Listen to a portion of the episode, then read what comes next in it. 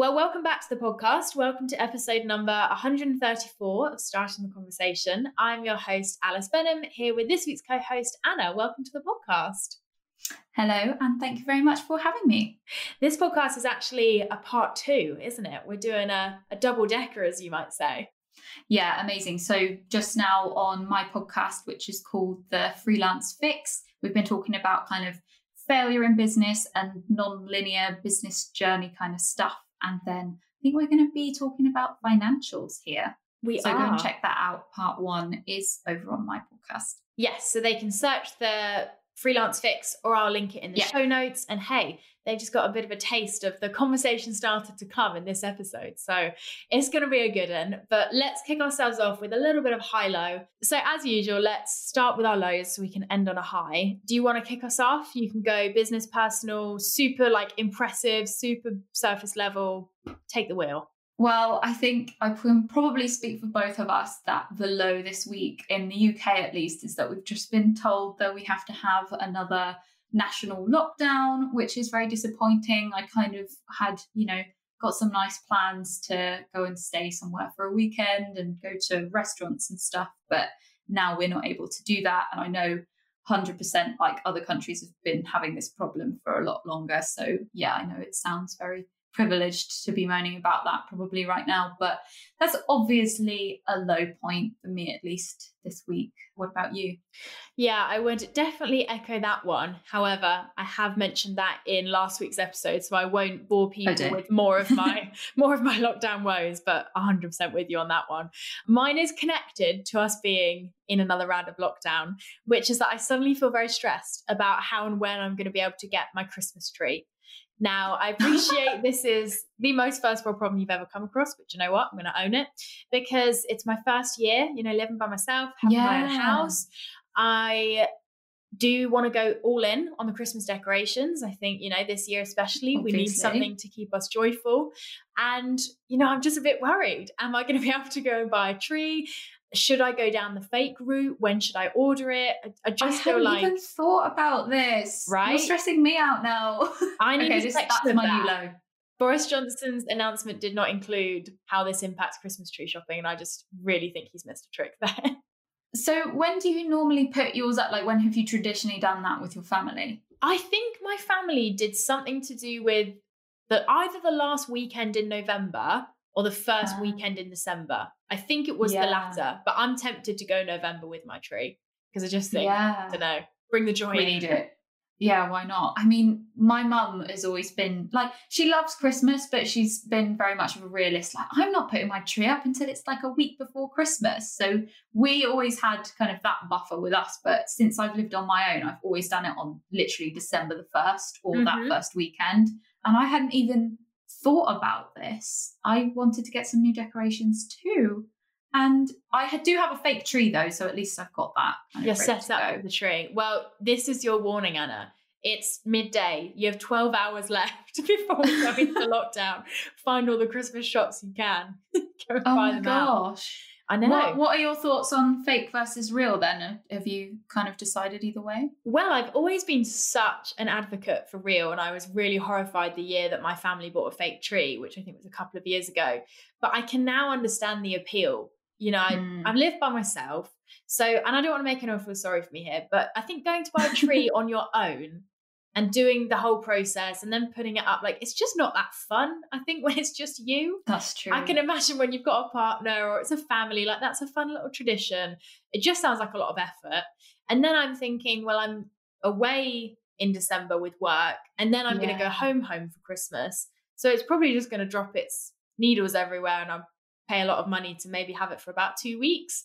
So Yeah. I think I'm leaning towards the fake, and not even just fake, but fake and pre-lit for ultimate No. convenience. I did not. I'm not gonna lie. I did not realize that was a thing. But I love that. You know, gotta gotta save time where you can as a business owner. So yeah, Honestly, Totally I'm with that. pursuing efficiency in every corner of my life, and the Christmas tree is is not um, getting to avoid that treatment. So yeah, hopefully I've That's prompted everyone else now to think about their Christmas trees. What are you going to do? When are you going to get it? exactly. Not to be stressed, but you know, good to think of these things.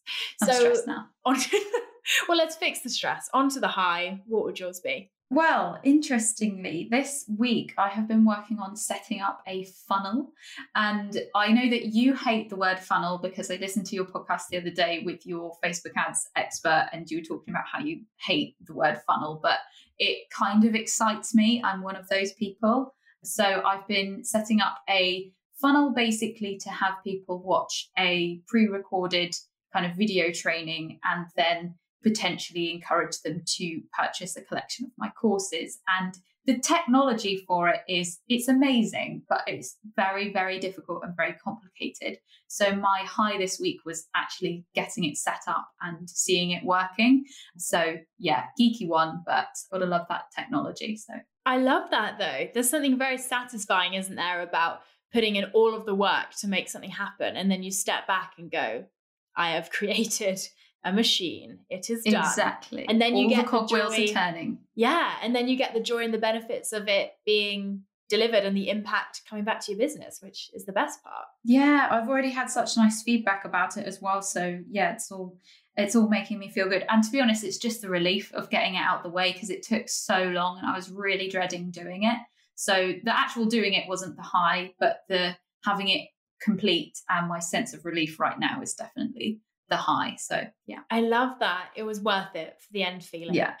Amazing. 100%. My high would probably have to be, and I think this links back. I think my low a couple of weeks ago on the podcast was flip flipping heck. We've only got how many weeks left of the year. Mm. I don't know how I'm going to get everything done. But I think both because I've had a bit of time to properly map out, you know, the final few weeks of the year, and because this lockdown has come in and suddenly given me less interesting things to do in life and therefore more time to work, I'm feeling pretty good about the rest of the year. I feel like the end is in sight. All of my projects seem to be very much touch wood right now, maps out in terms of timelines. I don't think I've overcommitted. I think I'm just on the brink of like, if I needed to do more, I might break, but we've just about scheduled everything in. So yeah, I'm I'm now feeling good and excited about the rest of the year. I'm kind of ready to finish 2020 strong and then yeah, have a bit of a break before trying to think about what 2021 is going to hold.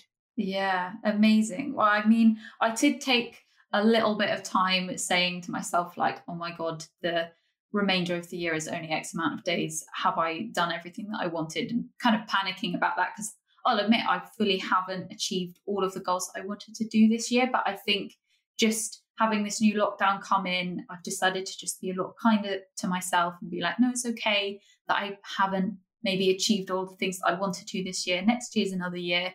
We've got this. We're going to smash the rest of this year. So I'm feeling much better in my mindset now after giving myself a good talking to. So yeah. I was definitely the same. I did have that freak out, and then you got to just kind of talk yourself through it. And I think take it chunk by chunk, right? Like if this year's taught us anything, you don't really know what's coming next. And Exactly. I found myself a little bit freaked out when I try and imagine what 2021 is going to hold. So right Mhm. now I'm just thinking, let's finish this year, finish this one, and then we'll get to have that conversation and look at that.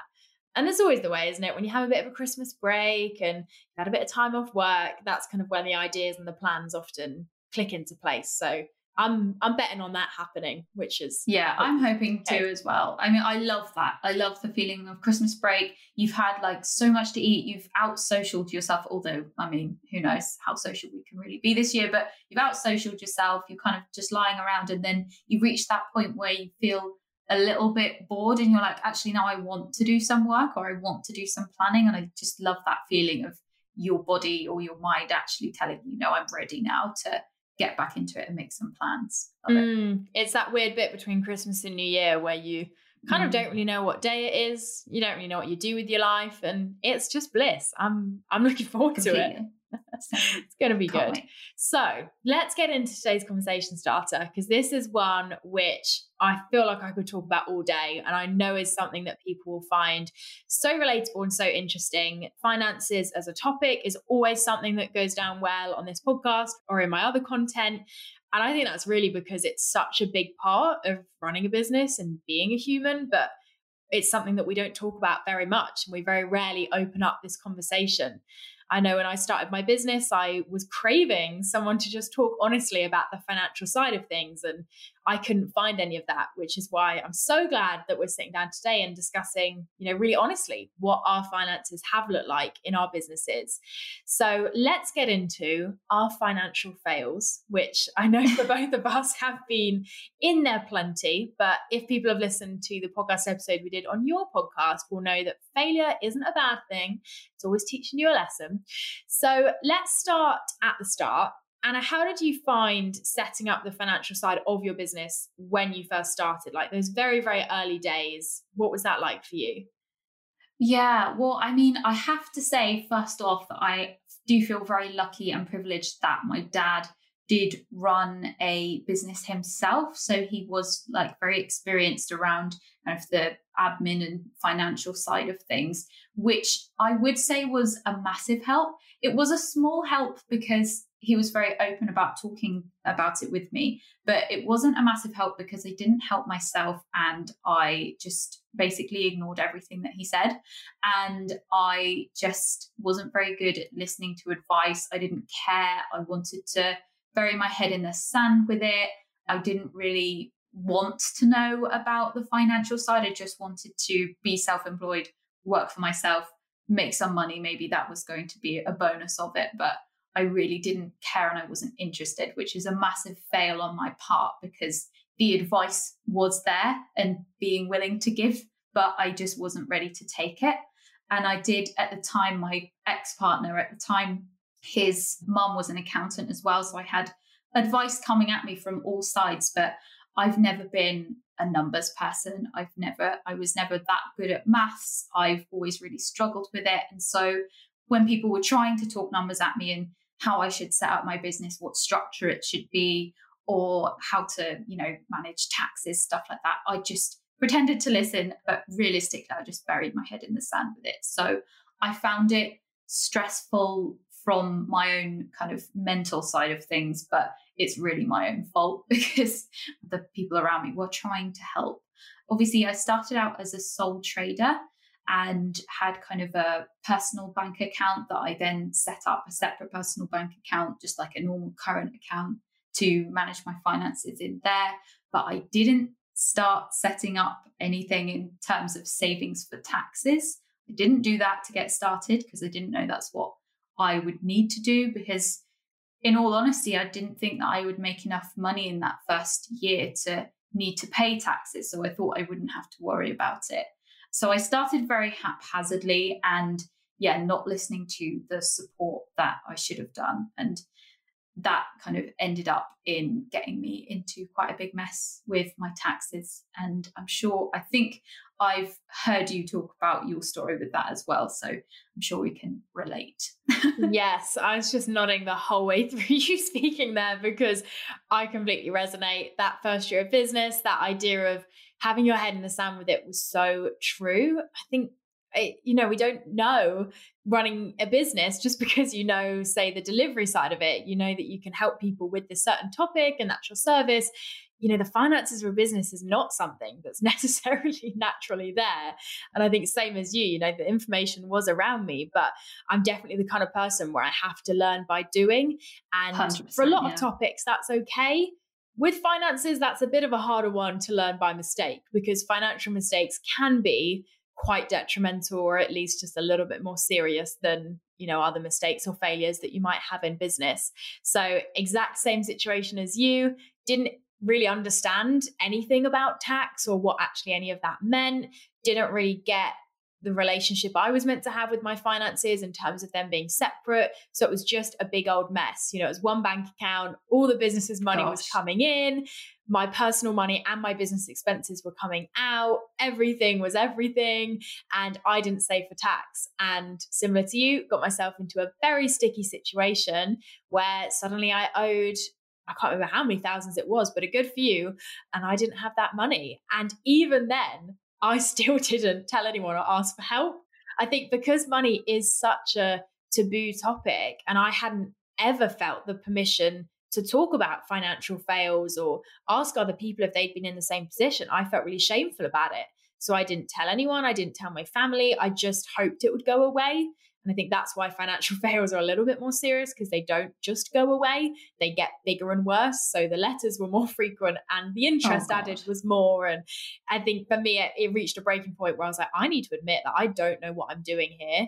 And I've got to just face this head on and kind of rip that band aid off. And I remember telling my dad, and then very privileged situation, you know, my parents being able to help me out with that money that I can then pay back afterwards but yeah, I would definitely say, same as you, that first year was a lot of learning on the go, which I'm grateful for now. But at the time, yeah, it was not a pretty situation. Exactly. And I absolutely loved because I think you shared it was a couple of years ago or maybe last year on your podcast, and you shared like a full episode about it and about how you just you had this tax bill and you couldn't pay it and then you ended up letting it go on. And I loved listening to it because I was just like, do you know what? I wish I had heard that when I got into my situation with it, which I hadn't saved for tax. Luckily, luckily, I did have other savings that I was able to use to pay for it. I think my tax bill was it was like four thousand pounds, and I hadn't been expecting it at all. I didn't really understand how taxes worked, and I honestly I didn't actually know how much money I'd made that year because I literally just didn't look at my bank accounts. I didn't care. I obviously sent out invoices and knew that they got paid, but I didn't track my money. I didn't track my expenses. I just thought I can't be making enough money to actually pay any taxes, surely not. And then it came around. I do actually use an accountant to do my actual tax returns, which I'm very, very thankful for. And at the time, she was doing my bookkeeping and everything for me. So, and this is part of the problem that I'll talk about in a minute, that I just didn't have, I didn't need any visibility of my finances because mm. I was just chucking it at someone who was doing it for me. And I, again, very privileged, I wasn't actually paying her. She was my ex partner's mum. And also, I was running her website design because that's, you know, the services that I offer. So we were doing a service exchange. And all I would do was just chuck everything at her and then she would do it for me. So I didn't actually need the visibility of it. it. Well, I didn't think I needed the visibility of it. And so I wasn't aware of what was happening in my own business. And then when it did come around to the time when I had to actually look at my tax bill, I was like, oh my God, I did not realize that this was going to happen. That's such a huge amount. And again, thankfully, I did have other savings that I had previously that I was able to pay out of that. But it was very depressing paying for it. And I wish that I had a kind of um, had the visibility of my finances before and understood that I was going to have to save something towards that each month. And, you know, all that money that I was making that year, it wasn't all mine. I did have to give some of it up, but I had, you know, been spending it as if it was mine and not for the tax man. And B, I just wish that I had heard other stories of other people having this problem because I felt so embarrassed. I was like, wow, I really, really should have known what was going on. So when I heard your podcast episode about yours and how then you buried your head in the sand even further, I was like, I could not relate to this anymore. Like, it's so perfect because I would have done, if I hadn't been able to pay it with my own savings, I would have done the exact same thing and probably just ignored it. And I've met other people since who have had similar things of getting tax bills and literally just leaving them unopened because it's such a stress and a fear for people who you know finances aren't don't come naturally to you. So it builds up and up and becomes this massive thing that you then just can't deal with and you just rather shove it into a cupboard and forget about it. Yeah no it's so true. And i think the more separated from and unaware of your finances you are and you feel the harder it's going to be to you know manage the financial side of your business like you said you know you you tick the box of having an accountant. Some people might look at that and go oh that means you've got good finances. But for you that created a separation between you and your money which wasn't helpful and, and didn't allow exactly. you to manage your money in a good way. And that's definitely been true for me. You know the more aware i am of my financial situation even if it's not a massively positive one the better my relationship with it is because then the more informed decisions you can make. I have definitely had to learn over the years, you know, money isn't one of those things where the more you ignore it, the more it goes away. Actually, the more you ignore it, the worse that it gets. And it was Ellie from This Girl Talks Money. I'll link the podcast episode below. When she came on the podcast, she talked about this idea of sitting down to have a coffee date with your finances and really just having that moment where you're like, okay, I can't ignore this any longer. I need to just come to terms with where I'm at. Let's look at everything. But having that moment where you go, okay, let's just admit what this situation is because you can't move forward with your finances. You can't build that good relationship with it where you're making informed decisions and you feel in control and you don't have surprise tax bills without first being aware of your starting point. For me, that was definitely the case. You know, it was a it was a few months actually of slowly separating my business and my personal finances so I could actually see how much money my business had and how much money I had personally using a bank account like Starling, where it's not taking three days for a payment to come through, but I'm instantly seeing how much is in my bank and I'm getting real time reports on what I'm spending and what I owe. I think the closer you can make your finances to you, the easier it's going to be to have that relationship with it. Because if you make it so that it's easy to ignore your financial situation, you will do that. And that doesn't help anyone. And that I think it sounds like for both of us is where a lot of those issues stemmed from. So making yeah. it part of your routine and making it something that you regularly do. You know, I love now logging into my bank and looking at the numbers, not yeah. because there's necessarily tons of money always in there, but because I know there's a direct correlation between the more aware I am of my financial situation, the better that it gets, because then the better decisions that I can make. But I don't know about you, Anna, but for me, that wasn't an overnight thing. That was probably a year yeah. of going, okay, we are in a mess. Let's figure this out. To, okay, we're now in a place where that feels better. And I yeah. that for me was probably, I'd say, probably up until this year was when I had that really bad relationship with it. And even this year has been a case of of really getting to a good place with money. It's not always been this way. It takes time. Yeah, definitely. I think for me, so obviously I had that that tax bill and I was still kind of panicking about it. I was still like, oh my God, this, in fact, it made me more scared of looking at my finances. And even more so, I was like, okay, my accountant, you can just take all this. I'm so scared. Like, just tell me what I need to do and then I'll do it. And I still didn't kind of take full control of it until I think it was probably about a year after that. And in between all of that time as well, I'd been advised to become a limited company in between that time because, you know, tax efficiency at the time was slightly different to how it is now. And uh, because I was making a certain amount at that time. Um, so I was a limited company. And then, as we kind of spoke about on part one of this episode over on my podcast, I then took about a year and a half semi off from my business, or I was just, you know, majorly minimizing the amount of work that I was doing. I was kind of stressed. I was definitely having some, you know, mental health issues at the time that I just needed to take a break from work. And so I wasn't then making enough money for that to be worthwhile for me to be a limited company. But also, that whole thing, I just was burying my head in sand even more with it because I didn't want to think about my business. I definitely didn't want to think about my finances. So then it just snowballed and got worse and worse for about a year. And at one point, like you said, it just got to the point where I was like, do you know what? I've got no money. I've literally got no money to spend.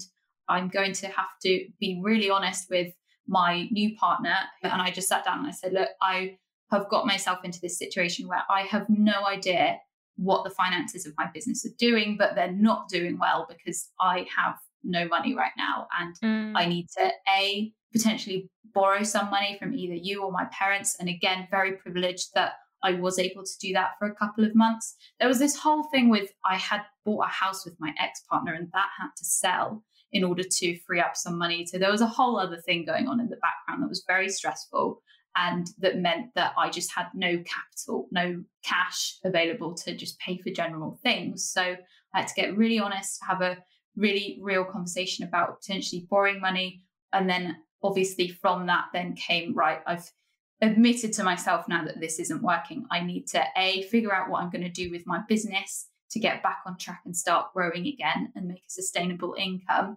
And B, I need to have more control and visibility over what is actually happening. So I went back to my accountant and I said, right, I just need you to strike off my company and I want to be a sole trader again. So I'd gone from sole trader to limited, and then I wanted to just be a sole trader, self employed person again. And one of the main reasons was my best friend, Olivia.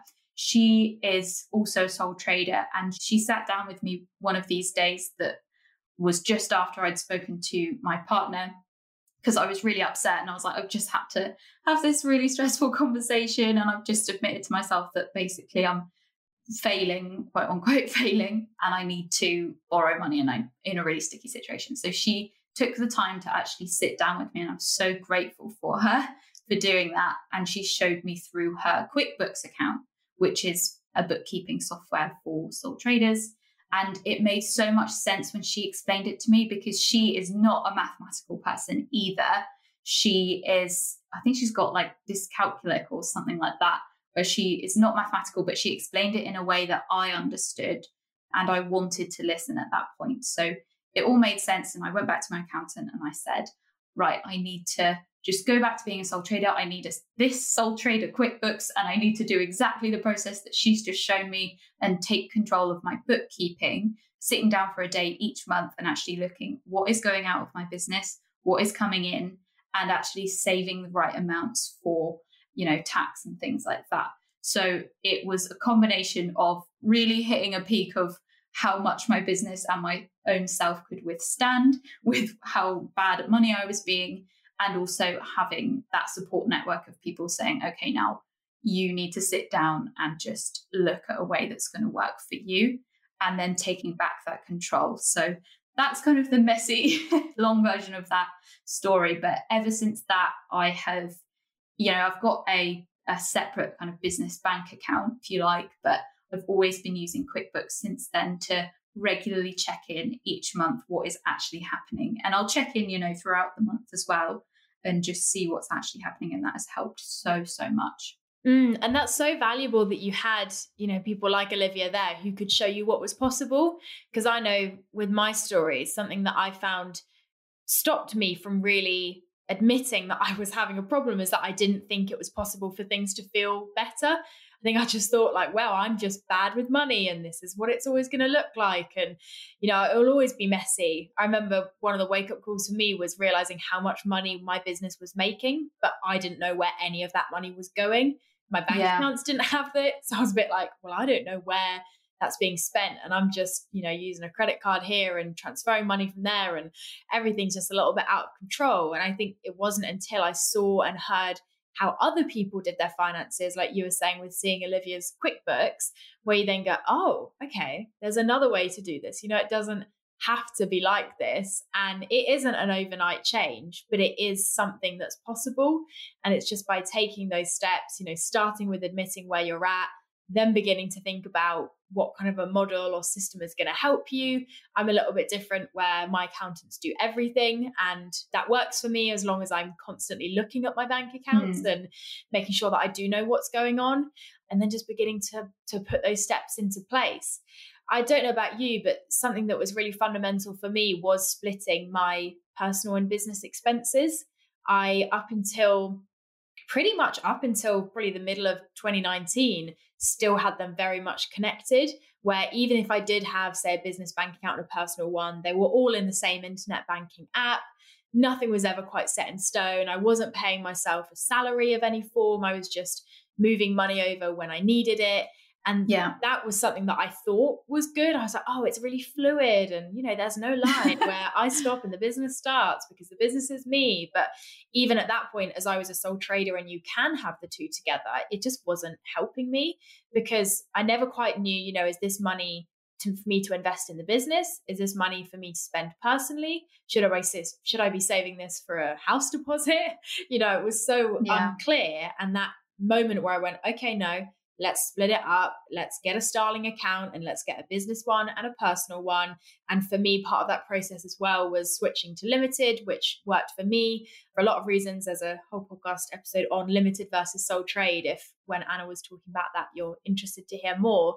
But again, that forced separation that that gave me was so helpful because it yeah. forced me to see myself personally and the business as two different entities financially and then treat them in different ways because they are different things and the way that i use money in my business is very different to how i use it personally is that something that have you always had them as separate? Is that something you did like I did? I think yeah, in? I think I did. I did separate them to start with, which was you know that worked for me, um, having it kind of compartmentalized. But something that really really helped me in terms of the thinking of it so separately and also knowing what to do in terms of putting aside money for tax and stuff like that was the Profit First book. And I cannot yes. remember the name of the author, but Ooh, everyone knows this right book. next to me. Let me get it. It is by, I'm pretty sure he has a, yeah, can't pronounce a really complicated name. name. It's by Mike, Michael Wiz. Michael Oaks. Good effort. Yeah, I'll link it in the show notes, people. honestly it's an absolute bible i think for uh, everyone talks about it all the time. The basic concept is he talks you through how to separate your money in terms of putting aside money for tax but also putting aside a certain percentage for yourself as profit for your business because you know we all set up businesses so that we can have the life that we want. And so putting profit aside separately enables you to basically use it to reinvest. It enables you to give yourself a bonus or do whatever you like with it. But it's kind of like this is why you've gone self employed because you want to have something like this that makes it actually a benefit rather than more stressful than being employed. So that's probably a terrible synopsis of it, but definitely go and check it out if you haven't. That book definitely made it really clear to me that, okay, I need to be putting 20 to 30% of tax into a savings pot. I need to then be putting however much I want for profit. So I do 5% of my profit goes into a little pot for me to then spend however I like. And just having those separately has meant that when I do have a tax bill, I know that I've got that money. In fact, I probably have more than enough because I've overestimated how much I need to put into that pot each month. So that's made it so much easier. I think you mentioned before that you do that process as well. Yes, I am such an advocate for Profit First. I remember when I first read that book, it was just a light bulb moment of like, yes, mm-hmm. like I can manage my money in a way that feels intuitive and human. I think for me, that was one of my frustrations with my finances before is it felt so rigid and the way that I like to see my money is as something which is moving and flowing and something that, yes, goes out of the business as I spend, but hey, then comes back. And the money that I have in the business is allocated for different things. So that way of seeing money and seeing money that comes into the business and going, okay, this percentage of it is for this, this percentage is for that. And then having that money set aside was such a game changer. And now that's just part of my rhythm. The second that money comes in from Stripe, those different percentages go into my pots and Starling. And then it just gives you peace of mind. I do not wake up in the middle of the night and think, oh, have I got enough money for my tax bill? Because I always have more than enough, which is the best thing ever. Because then you just get to keep some money after have a bonus. Right? 100%. i'm like i will have that. Thank you very much. And yeah that book is a game changer. And there's actually a past episode on this podcast with my accountant where we talked about profit first. So if people kind of want an introduction to it then I, again i will link that episode in the show notes for people because yeah i'm glad you're with me on it anna. I think it's yeah. such a revolutionary if i'm allowed to be that dramatic with it way of looking Definitely. at your finances and the thing that's made it so much easier as well, because I know you've been using Starling from the beginning, I've actually only just moved literally in the last kind of month and a half over to Starling because I was using HSBC before that. And on just the add in, app, sorry, I only sorry, yeah. Starling at the start of this year. So I ah, was okay. the same. I was with Nationwide and had a horrible time. exactly. Yes. I've had a horrible time with HSBC. The, there is an app um, and you can set up like separate savings accounts, which enabled you to make a tax saving account and a profit saving account. But I had a horrible time with them for various other reasons. So I've moved over to Starling now, and honestly, the app makes it so easy to just create these little pots and automatic kind of scheduling of percentages to go into each pot, like you say. So yeah, definitely massive tip. Definitely check out, you know, banks like Starling and Monzo that give you that ability to control like pots and organizing your money much better than high street most high street banks at the moment Yeah. Because if not, if you implement profit first, when I did that with my traditional bank, I think I had like nine bank accounts with Nationwide. Yes. because with profit first, you put money into different pots. It just became very complicated. Whereas in Starling, and I believe a few others like Tide and Coconut and Monzo, you can do that all within one account, which makes it so much easier. Definitely another financial fail that I've come across, especially in the last few years of running my business has been around having a bit of a buffer in place financially. I don't know about you, but I'm a definite spend what I've got. That's why I like Profit First because it just gets the money out of my account that I'm not allowed to spend. But I will see what's left as money to invest in the business, you know, money that I can spend getting more team members or getting a coach or leveling up my systems, whatever it may be. And I've definitely had to learn over the years about how I should still be putting away a little bit of money, which is as a bit of a buffer and kind of, you know, for the months where maybe there is less income or where I want to take some time off. Has that been something that you've come across? Have you always put that kind of buffer in place, or what does that look like for you? Yeah, I think it's hard when you're starting out to obviously get to a place where you're making enough that you can give yourself that buffer. Like it's a, definitely a very nice, comfortable position to be in.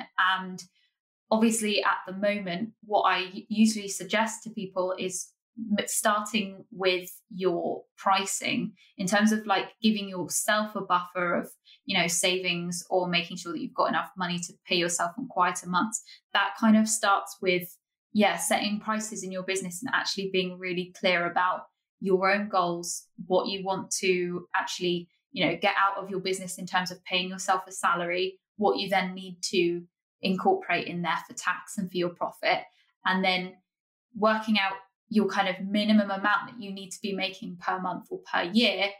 And then working out from there, kind of how much you actually need to be charging in your business for your services, for your products, what you actually need to be hitting in terms of your targets for that. Because I think it all does kind of start with actually charging the right price for what you do in order to hit those goals and give yourself a buffer, which I know when you're starting out in business is very hard because we all kind of go in there starting out and doing things for way less than we probably should be. So, yeah, I would say kind of getting clear about your own goals of what you want to get out of your business and then extrapolating that into your actual prices is really, really important. Yeah, and it's definitely something, as you've said, which is easier to do or maybe more of a priority as your business gets more established because there was no way in those first few months and years that I was putting aside money for a buffer because I wasn't even, you know, making ends meet or being able to, you know, pay for the things which felt more essential in the business. But definitely as you're scaling, I think thinking about how you bring some longevity and sustainability into your finances is really important. You know, if this year has taught us anything, it's that anything can happen. Things can suddenly change that are outside of our control. And not having to worry about finances as part of that change, I think is a real blessing when that does happen. And definitely something I've learned around this is that it's small amounts is a good thing. I think I often thought like, oh, I'm not going to put a buffer in place until I can save up three months of expenses because you hear that bashed around, right? Of like, you should yeah. have this many months saved up. And that's just not realistic often for my business. You know, right now I probably have two months expenses saved. Would I like that to be more? Absolutely. But even if it's just a hundred or two hundred pounds every month, just popping that extra money away, you know, when I don't have to spend all my tax money, or maybe I've had a random refund in the business, popping that money aside if I hadn't expected to have it anyway, it just helps that buffer to grow. You know, even if you make so it. do you have that as a separate? Sorry, do you have that as a separate pot then? I hadn't even thought of doing that. I'm not going to lie. Yeah, so I separate my profit and my buffer because initially I was ah. using it as the same thing. Like I would just chuck any extra money into my profit account. But then I found that I wasn't using my profit for what I wanted to, which for me is around like investing in nice things for the business and maybe giving myself a bit more money or you know giving the team a bit of a treat so yeah it's part of my profit first actually so i do 20% to tax 10% to profit and then 2.5% to buffer so quite a small percentage, oh. really, but just pops that into that buffer account so that then when there are lower income months, I can just move that money back. And then on higher income months, so for example, with my recent launch, you know, I think in one week, like 15 grand came into the bank account. And that's not 15 grand that I need right now. So I would maybe put Yeah. most of that into the buffer so that this month, next month, and January, when I'm not making as much money because I'm delivering that launch, I can then move that back in as income, if that makes sense. Yeah. Yeah, sure. I mean, I guess I'd never thought of just separating it from the normal kind of standard pot that's there. But it sounds like a good idea because then if you do just kind of get down to the the dregs of the normal pot, but if you're having a slow month, then yeah, you've got that and you don't have to use your profit pot for that. Yeah, like It's that. probably something that I I'm not saying everyone needs it, but I definitely need it because if I see that I've got two thousand pounds in my main account, I then you'll spend it. and Mm. that my brain doesn't go oh maybe we should keep a thousand of that for who knows what so yeah and then it helps for me because if there are for example right now you know it's the fourth of the month i've just paid everyone's salaries i've just paid for a lot of my expenses so there's i think less than a hundred pounds in my main starling account so i'm not going to go out and be like let's invest in stuff because that money isn't there that doesn't mean the business only has 70 pounds but it's forcing me to be a bit lean Yeah, that's the benefit of something like Starling, isn't it? That you can set it up how it works for you and your brain. Like if you know, okay, if I see the money in the main account there, I'm going to spend it, then you can set up Starling in a way that works for you, which is, yeah, so good to have these flexible apps that just let you, yeah, manage your money in a way that, yeah, works for the way that you want. Yeah. And the best way that you learn that is by doing. I would have never landed on this financial process by thinking of it. I just had to start having a go. And then I guess for both of us, figuring out what system was going to support us. So, rounding up this conversation, if you could leave people with maybe one final kind of tip that has really changed the game for you in terms of your finances, or maybe one thing that you really wish you could tell your past self, what might it be? Yeah, so such a good point. And I know like we could literally talk about this forever and we haven't even touched on things like, you know, savings and pensions and stuff. But that would be my tip is to no matter how young you are or no matter how old you are, you really need to think, especially if you're self employed or you run a limited company or whatever your setup is, really need to think about getting yourself set up with a pension if you haven't already. And I think the only reason why I managed to get my head around that was because I think I read some research somewhere about how women, once they reach pension age, have a third less pension savings than men, which is just crazy because typically women actually live longer than men as well. And there's a variety of reasons for that. Um, and we haven't even gone into how females are typically less likely to be good at managing their money and stuff like that. But that piece of data, I was like, okay, that's crazy. I need to get sorted with this. And once you've got one set up, it's just, and you've got like a regular system where you have money going into it each month, then it's just so nice to know that you're actually going to be covered when you're older and actually going to have some savings and be able to live. So, yeah, definitely look into pensions. I've got one set up with Nest, which I believe is the UK kind of government backed ones, but there's loads of other private options too, and you can have as many as you want, really. So, yeah, that's something to look into. It is a complicated thing though, so definitely give yourself a financial coffee date to sit down with and go through it, but definitely something you need to be thinking about as self employed people. Yes, you actually stole my one. So I'm glad. Oh, are- no. no, it's good. Hammering home the point.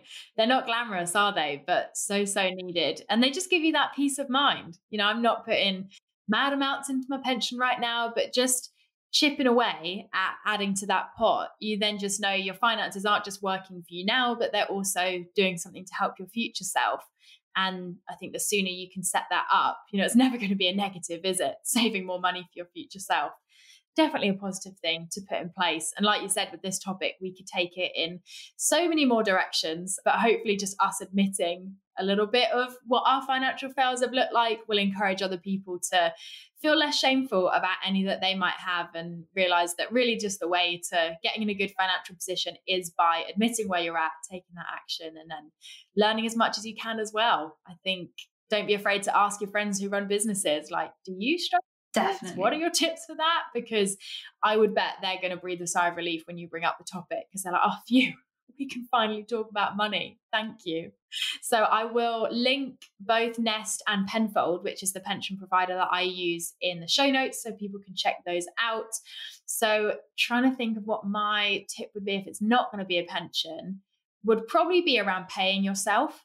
I have been on a real journey with this in my business. And in the first few years, I paid myself very minimally because I wanted to reinvest all my money into the business and I didn't you know, I lived at home, so I didn't have many expenses. But just paying yourself something from day one, I think, is really vital. I regret not paying myself from day one because it then grew a business that wasn't actually a proper business because it couldn't pay me. I was paying mm. more than I was paying myself. So then when it came to me wanting to move out or get a better car or, you know, just up my expenses or just have more money personally, that actually took quite a lot of work because I'd built a business that relied on me not really being paid very much. So I'd say from day one, no matter how much you're making from the business, make that a priority. You know, even if yeah so just making paying yourself part of the needs that your business has to meet and not seeing it as optional you know, I've got a client where she, I think it literally at the moment is just paying herself £50 a week. And just every week she just pops herself £50. And it's not that that's all she needs to survive. I'm pretty sure she has other income streams, but you just want to make sure that's kind of part of your expenses from the very beginning so that then as you scale that whether that's because you need and want more money or because the business is making more it's then not so much of a process to put that in place. I definitely shot myself in the foot by being a bit of a martyr of like, I don't need any money, rah, rah, rah. and then it was a real headache to try and change my business to pay myself when yeah. it hadn't done that before. Such so a good point. Separate your finances and then make sure you're paying yourself. And I like weekly pay. Don't know about you, Anna. I quite like a bit of a weekly oh. check. It just feels a bit more exciting than the monthly. You know, I'd never never considered it, but yeah, fine. I guess I I I don't know. I like the big chunks, I think. Fair enough. That's just you like the big numbers. no, I like that. Well, I think we've proven in this episode, finances, they're such a personal thing. That doesn't mean it has to be yeah. taboo, but it does mean that you should give yourself permission to figure out what your financial process is going to look like that works for you. And hopefully, we've given people a bit of inspiration by sharing our process. So, thanks for being so honest, Anna. So. And I'd really encourage people to go and listen, not just to our episode on your podcast, but your content as a whole, because I think surrounding yourself with people who are starting these very honest conversations and showing you what it's really like just makes that process of running a business so much easier. So thank you for being a part of this. Oh, thank you so much for having me and for always being honest and transparent yourself as well. It's, it's so good to hear. Nice to know we're all here for the same cause, right? Exactly. I love it.